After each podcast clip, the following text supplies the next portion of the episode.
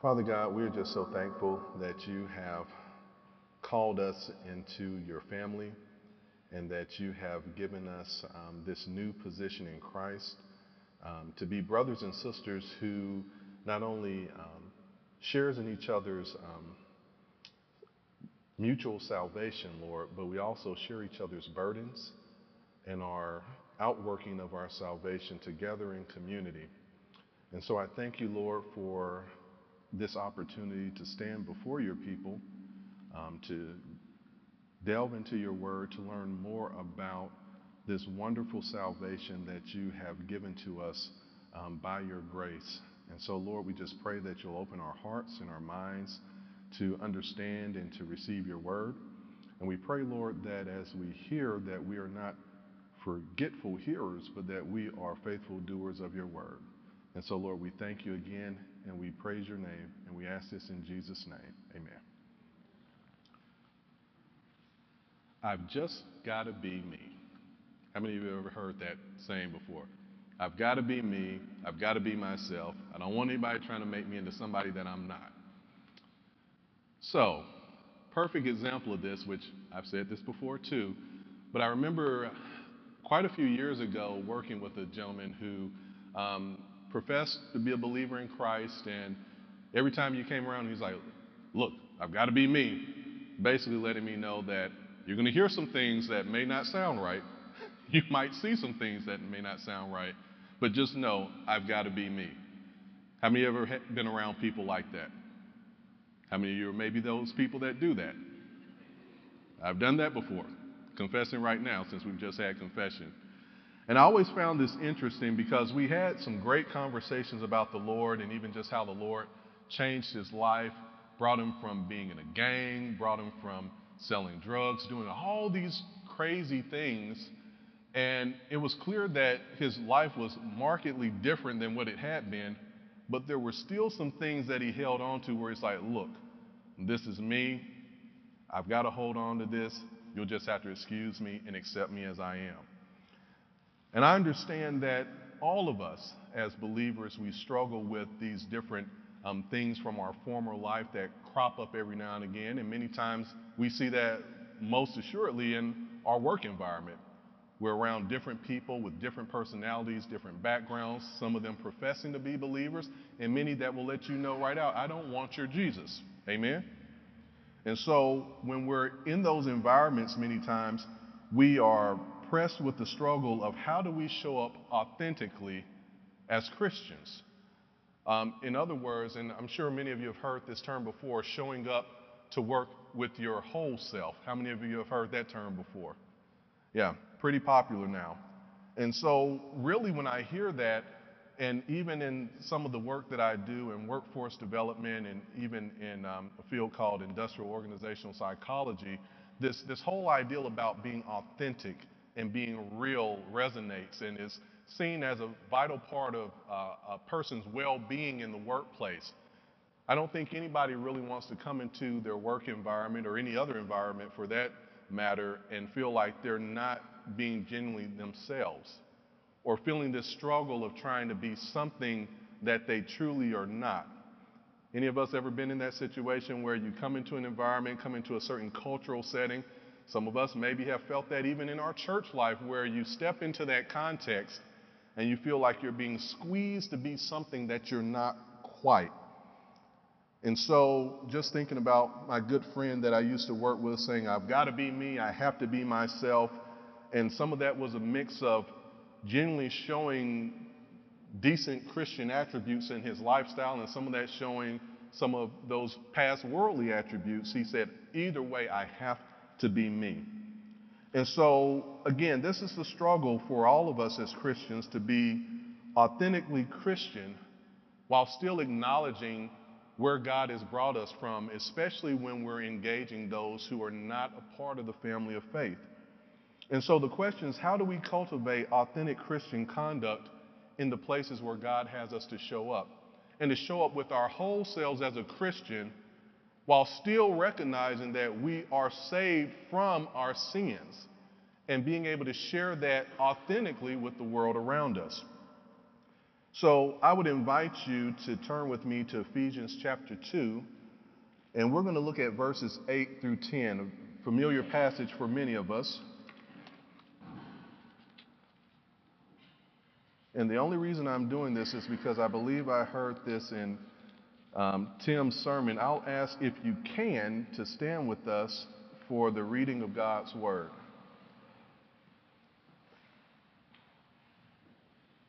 And not just for that reason, in reverence to God's Word also. But so Ephesians chapter 2, verses 8 through 10. In verse 8 begins and reads, For by grace you have been saved through faith. And this is not your own doing, it is the gift of God. Verse 9 reads, Not a result of works, so that no one may boast.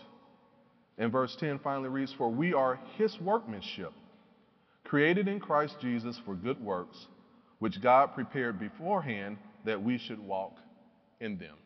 Amen. You may be seated.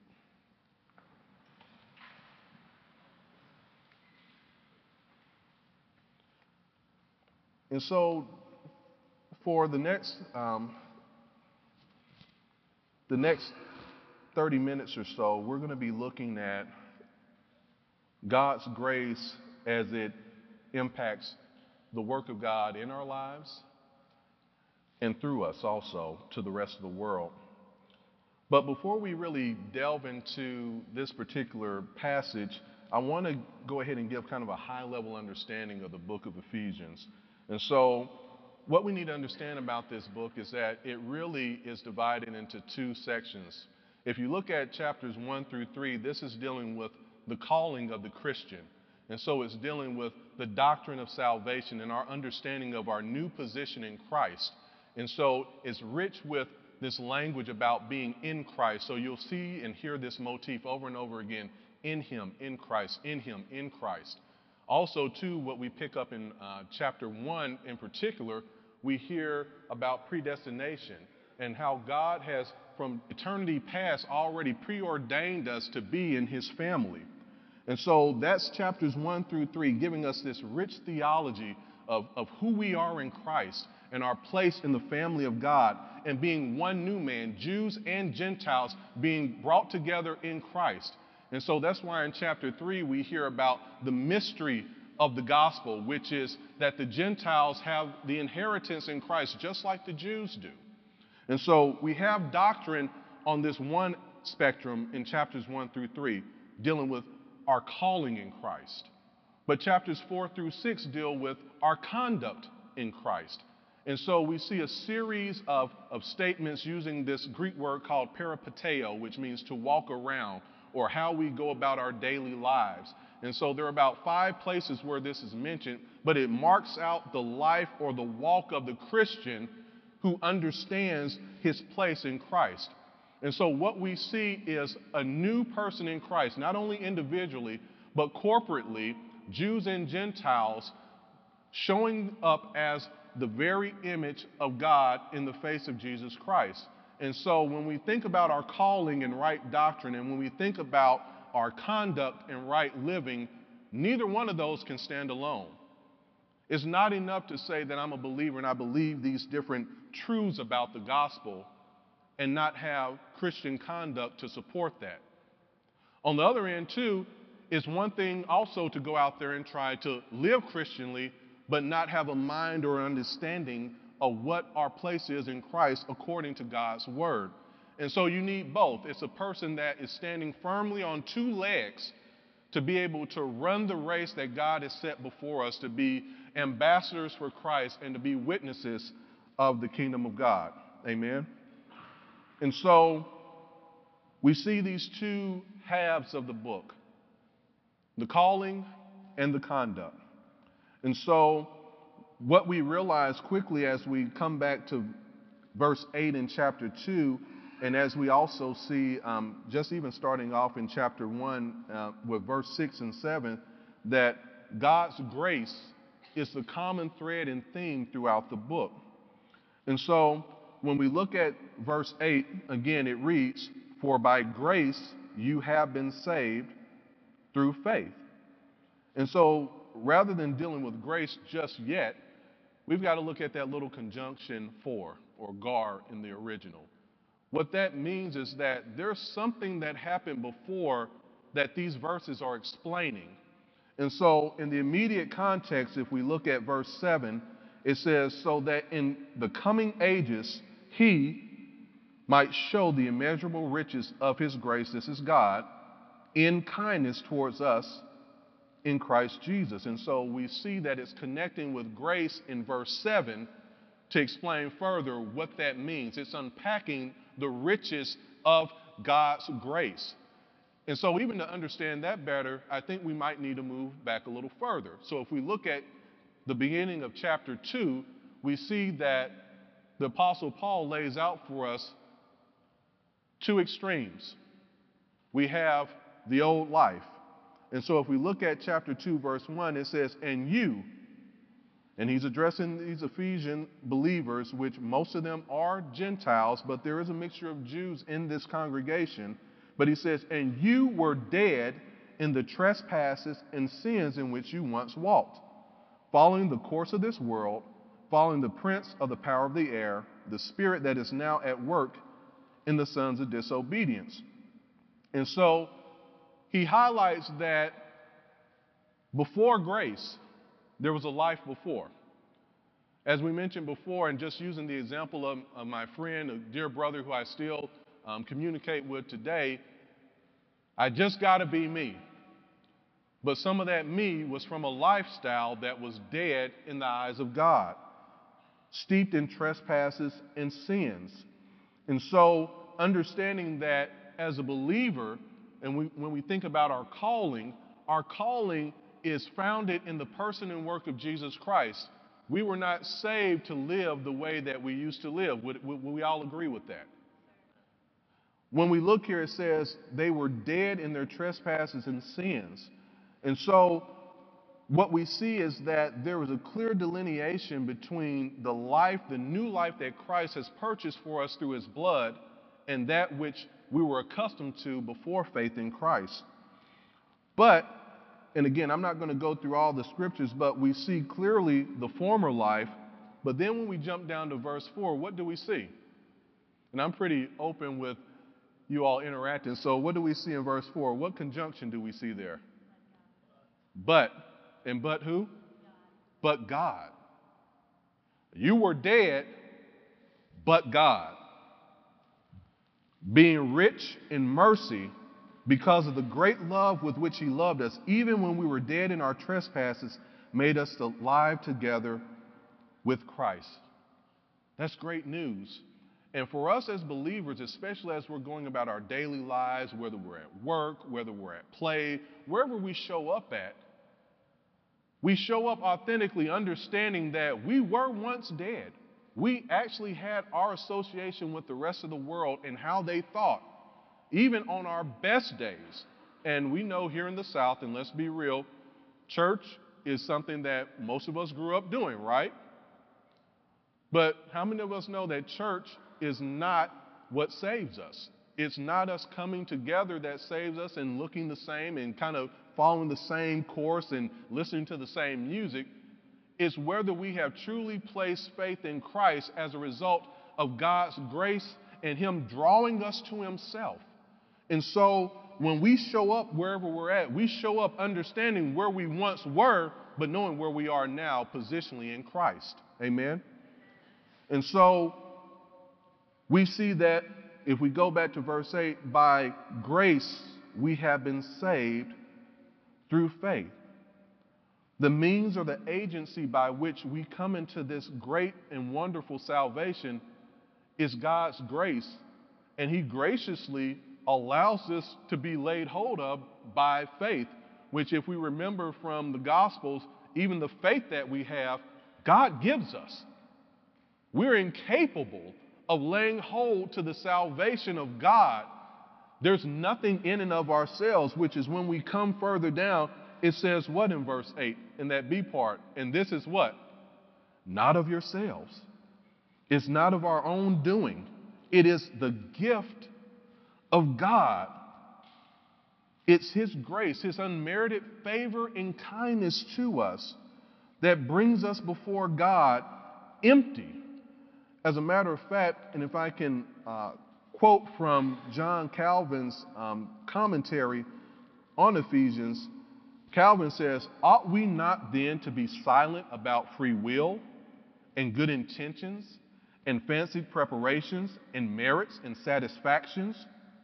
There is none of these which does not claim a share of praise in the salvation of men, so that the praise of grace would not, as Paul shows, remain undiminished. When, on the part of man, the act of receiving salvation is made to consist in faith alone, all other means on which men are accustomed to rely are discarded. Faith then brings a man empty to God that he may be filled with the blessings of Christ. Let me read that again. Faith then brings a man empty to God that he may be filled with the blessings of Christ. And so he adds, not of yourselves, that claiming nothing for themselves, they may acknowledge God alone, they may acknowledge God alone as the author of their salvation. Therefore, because man cannot work for and earn salvation, there is no room for boasting, as we see further in the text.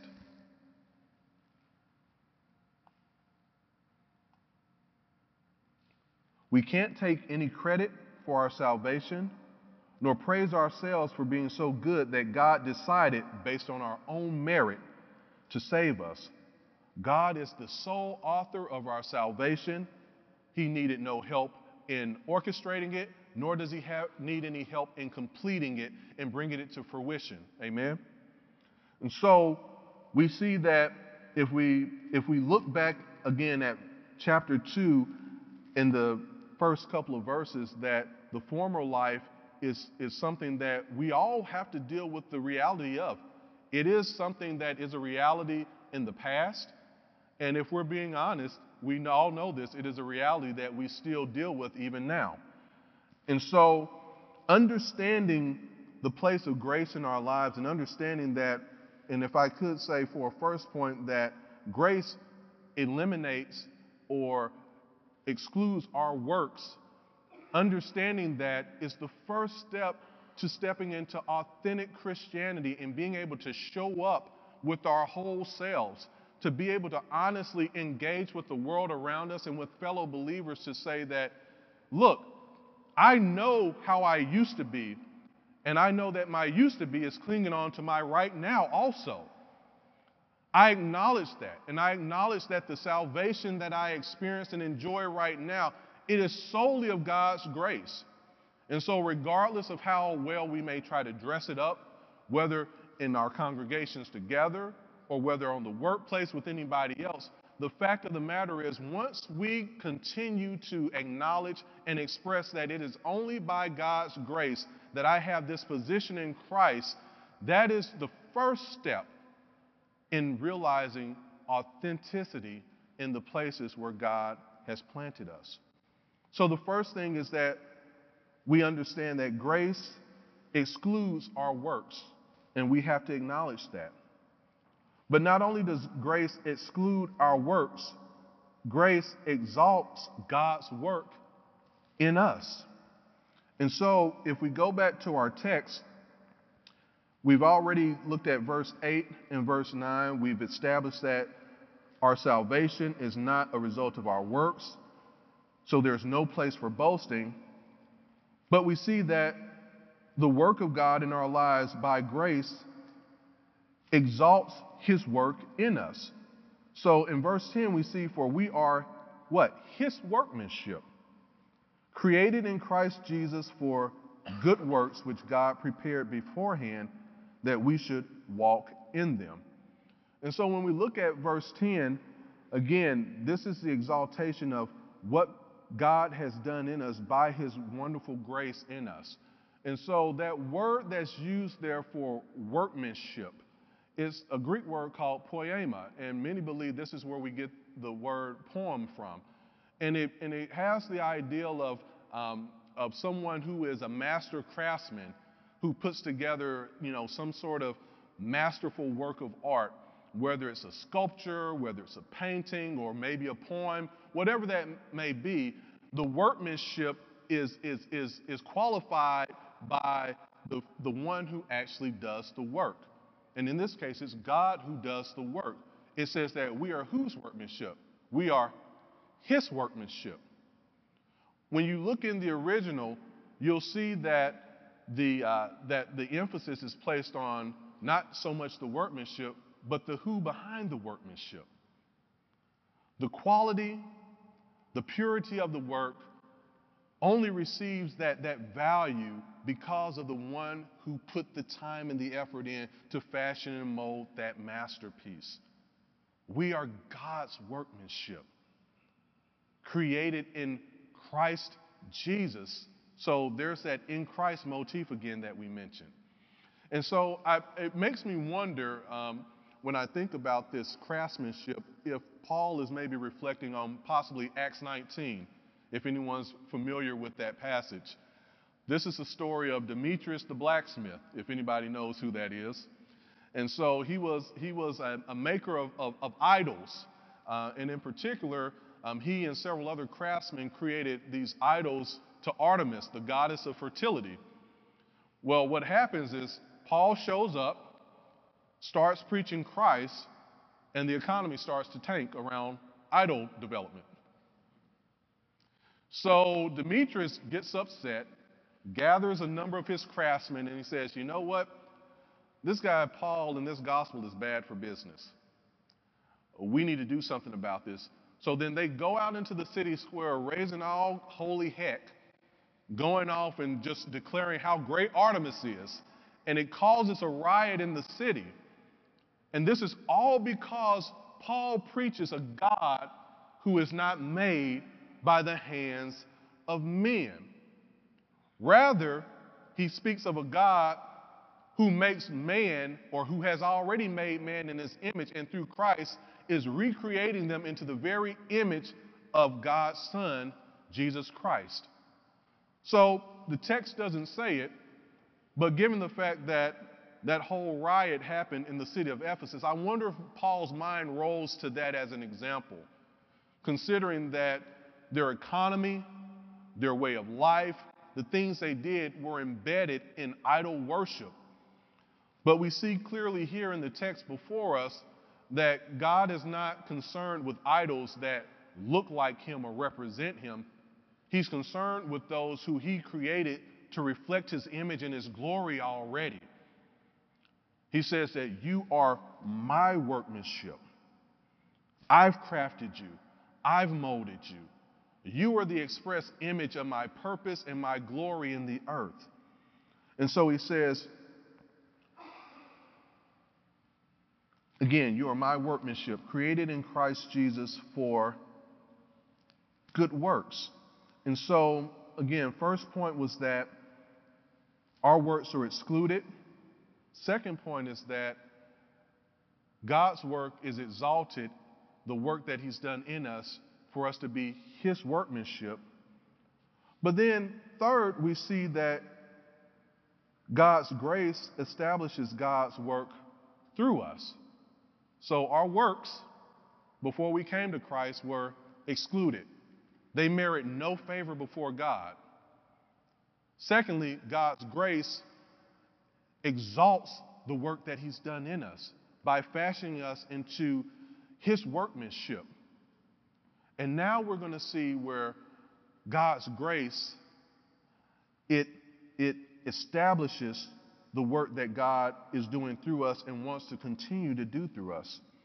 And so when we look back at verse 10 in that in that latter part it says that we were created in Christ Jesus for what? Good works which God prepared beforehand that we should walk in them. And this ideal of good works really connotes the ideal of good deeds, things that are done um, for the common good. And so I know that even in this series of sermons that are being done, we're looking at all of life and where the gospel has implications for us. But I would contend that when we talk about good works, and you know, the focus many times for me is on um, the workplace, especially the work that I do and that I've done over the years. But good works aren't just relegated to the workplace where we're getting paid, right? It's whether we're out in the community, which I know this church is really focused on being a light in this community. It's whether we're in the grocery store and how we show up there and how we maybe even interact with the people that are on the aisle with us or the person that's taking our money. It could be when we're walking our dog in the neighborhood. It doesn't matter. Wherever we show up at, because we are a good work created in Christ Jesus, guess what? Good works should follow us. And the beauty of this text is that God has already prepared these works for us. There's nothing that we have to contrive or try to conjure up by thinking real hard and having veins popping out of our heads or anything like that. God has said that I've already prepared these works for you beforehand. I'm already guaranteeing that because of how I've divinely designed you to be my workmanship, you're going to be able to step into these works and be able to do that which is going to glorify me and bring honor to my name. And so, a couple of examples with this, and again, with that, with that word um, to walk in them, that word that we mentioned before, peripateo, actually throughout the book of, um, of Ephesians, we actually see that in the latter half is where we actually see this word show up more prominently in imperatives, or in other words, where Paul is commanding them to walk in a certain way or not to walk in a certain way. And so, if you would indulge me just for a few minutes, I'd like to highlight these. And this is, um, and I and I'll be the first to say this is not something that I've coined or or uh, or or, or um, trademarked or copywritten. This is this is this is known theology. So this isn't something new uh, when we talk about the walk of the believer and, and, and what that looks like as a new creation in Christ, as we saw on the screen, and being God's workmanship. But I do want to highlight it um, because, again, the question was how do we show up authentically in the places where God has called us, whether at work, at play, or anywhere else He may have us? And so I want us to turn first, if we will, to Ephesians chapter 4, verse 1.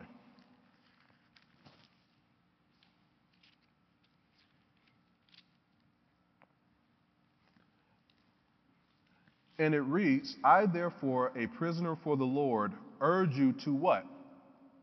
To walk in a manner worthy of the calling to which you have been called, with all humility and gentleness, with patience bearing with one another in love, eager to maintain the unity of the Spirit in the bond of peace.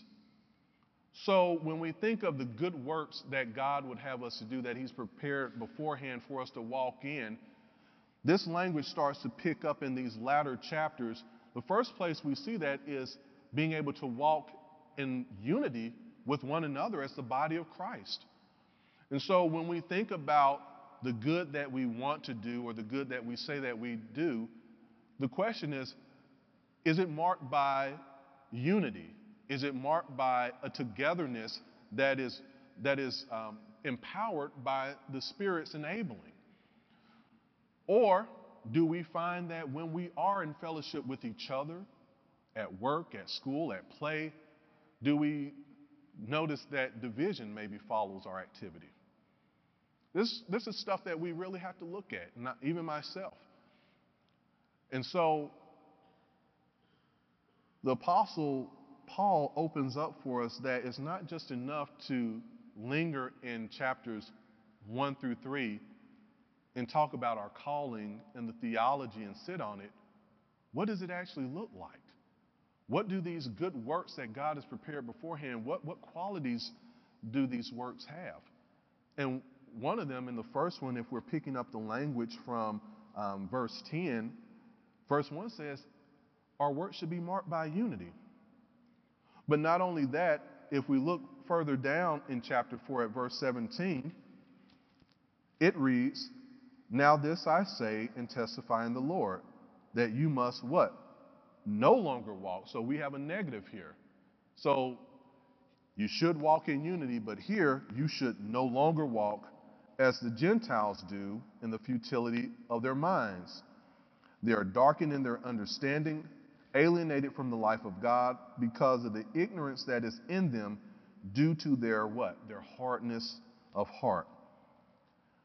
And I'll skip down, and if you read further down, I'll skip down to, uh, let's look at verse 22 or 21 rather. It says, assuming that you have heard about him. Well, verse 20 says, but that is not the way you learned Christ. So again, picking up on the fact that verses 1 through 3 talk about our calling, it's talking about doctrine and what we know. Now that we talk about how we should live, verse 20 says, but that is not the way that you learned Christ, assuming that you have heard about him and were taught in him, as the truth is in Jesus, to put off your old self which belongs to your former manner of life. Again, if we think about chapter 2, in those first couple of verses, it talked about the old life in trespasses and sins. And it talks about it is corrupt through deceitful desires. In verse 23, and to be renewed in the spirit of your minds, and to put on the new self created after the likeness of God in true righteousness and holiness. So we're to walk in unity. Our good deeds, our good works, whatever they may be, should be marked by unity, but it should also be marked by a life of holiness and righteousness that does not look like the rest of the world. Now, we know from the scriptures that does not mean that we're not going to have those days where that old life shows up. So we're not going to excuse that, but we do acknowledge that we have those days where our mind and our activities roll back to that. But the scripture is clear that when it comes to good works and doing those works which God has already prepared, holiness should follow. The way that we conduct ourselves, the way that we present ourselves, and in particular in those verses, it talks about sensuality and greediness and, and wanting to practice every kind of impurity. The desires that we have should be totally different than how it used to be. You know, the Apostle Paul, throughout his epistles, talks about this, the, these, these desires waging war within us. So there's a, there should be a conflict there. There shouldn't be a level of comfort with living or acting out in the ways that we used to before. That conflict is a good sign that yeah, the Spirit is at work doing some battle. And that's a good thing. It may not feel good, but it is assurance that the Lord is at work in our lives. And so, understanding that unity and holiness are two qualities that should show up in the good works that God has prepared beforehand for us. Also, too, if we look at chapter 5, verse 2, Paul commands that we should be imitators of God as beloved children and walk in love as Christ loved us and gave himself up for us, a fragrant offering and sacrifice to God.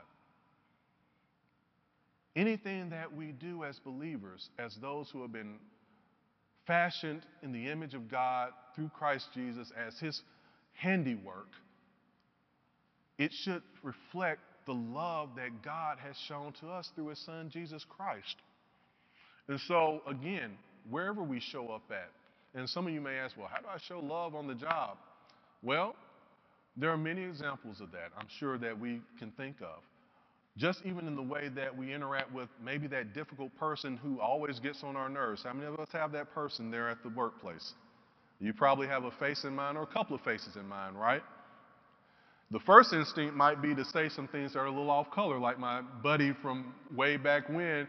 I've just got to be me, so I'm going to say what I'm going to say. and that was often what he used to do. And he'd be like, okay, let's, let's go in this back room and talk about this. You know? But when we do have those moments where we're confronted with individuals that maybe are difficult to love, difficult to deal with, this is where remembering the former life has purpose.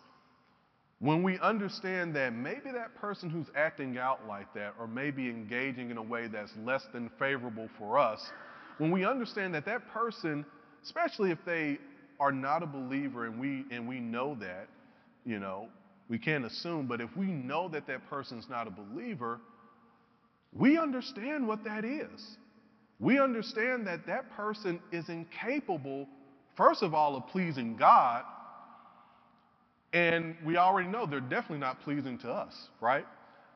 But if we understand that they are dead, they, are, they have no ability within themselves spiritually to curry or merit favor with God, and many times that spills over into other relationships. And so that should help us to posture our hearts to be humble when we engage people that we know are outside of the family of God. And so the quality of love should show up in our patience, in our, in our speech with those individuals. But again, unity, holiness, love.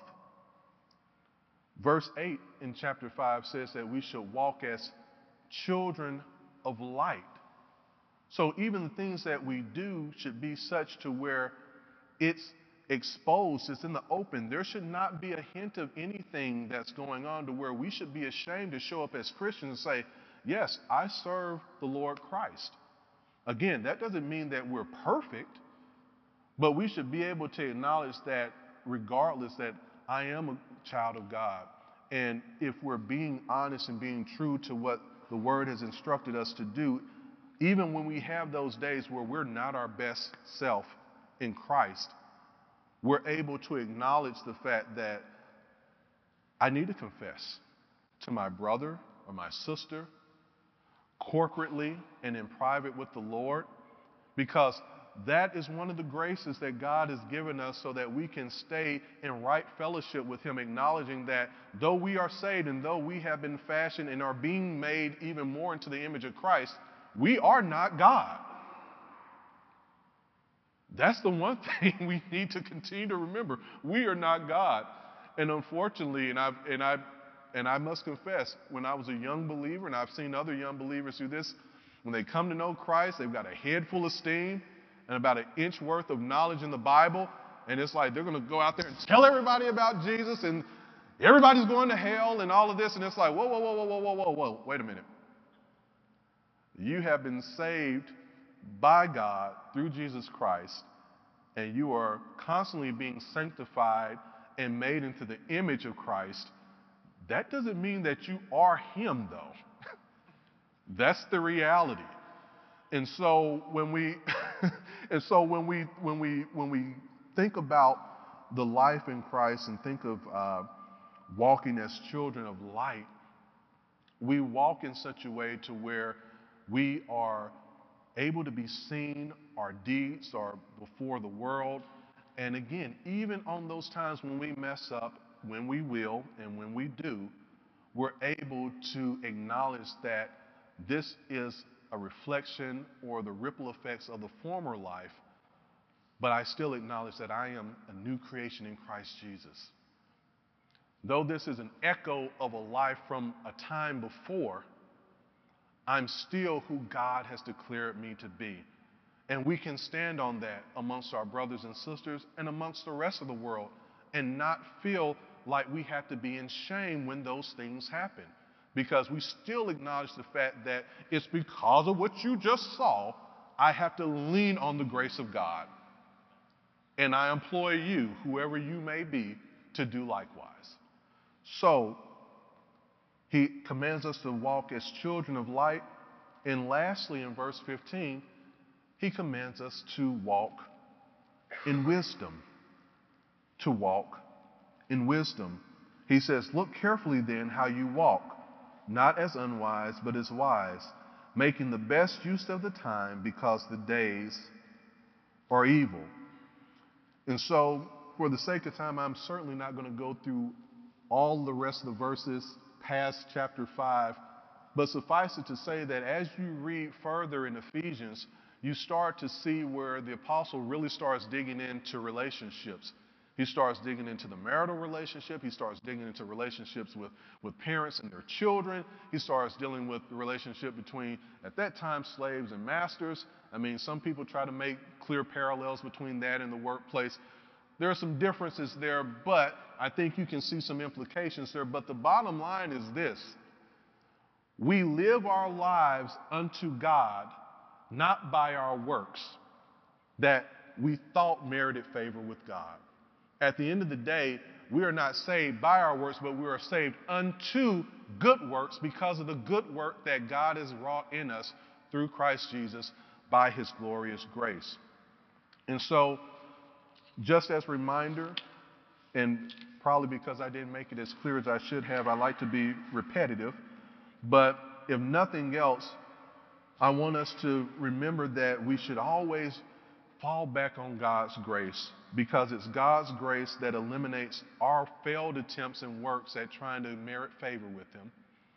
It's God's grace that exalts His work in our lives to be His workmanship, to be crafted and molded into the image of His Son, which we see that language also in Romans 8.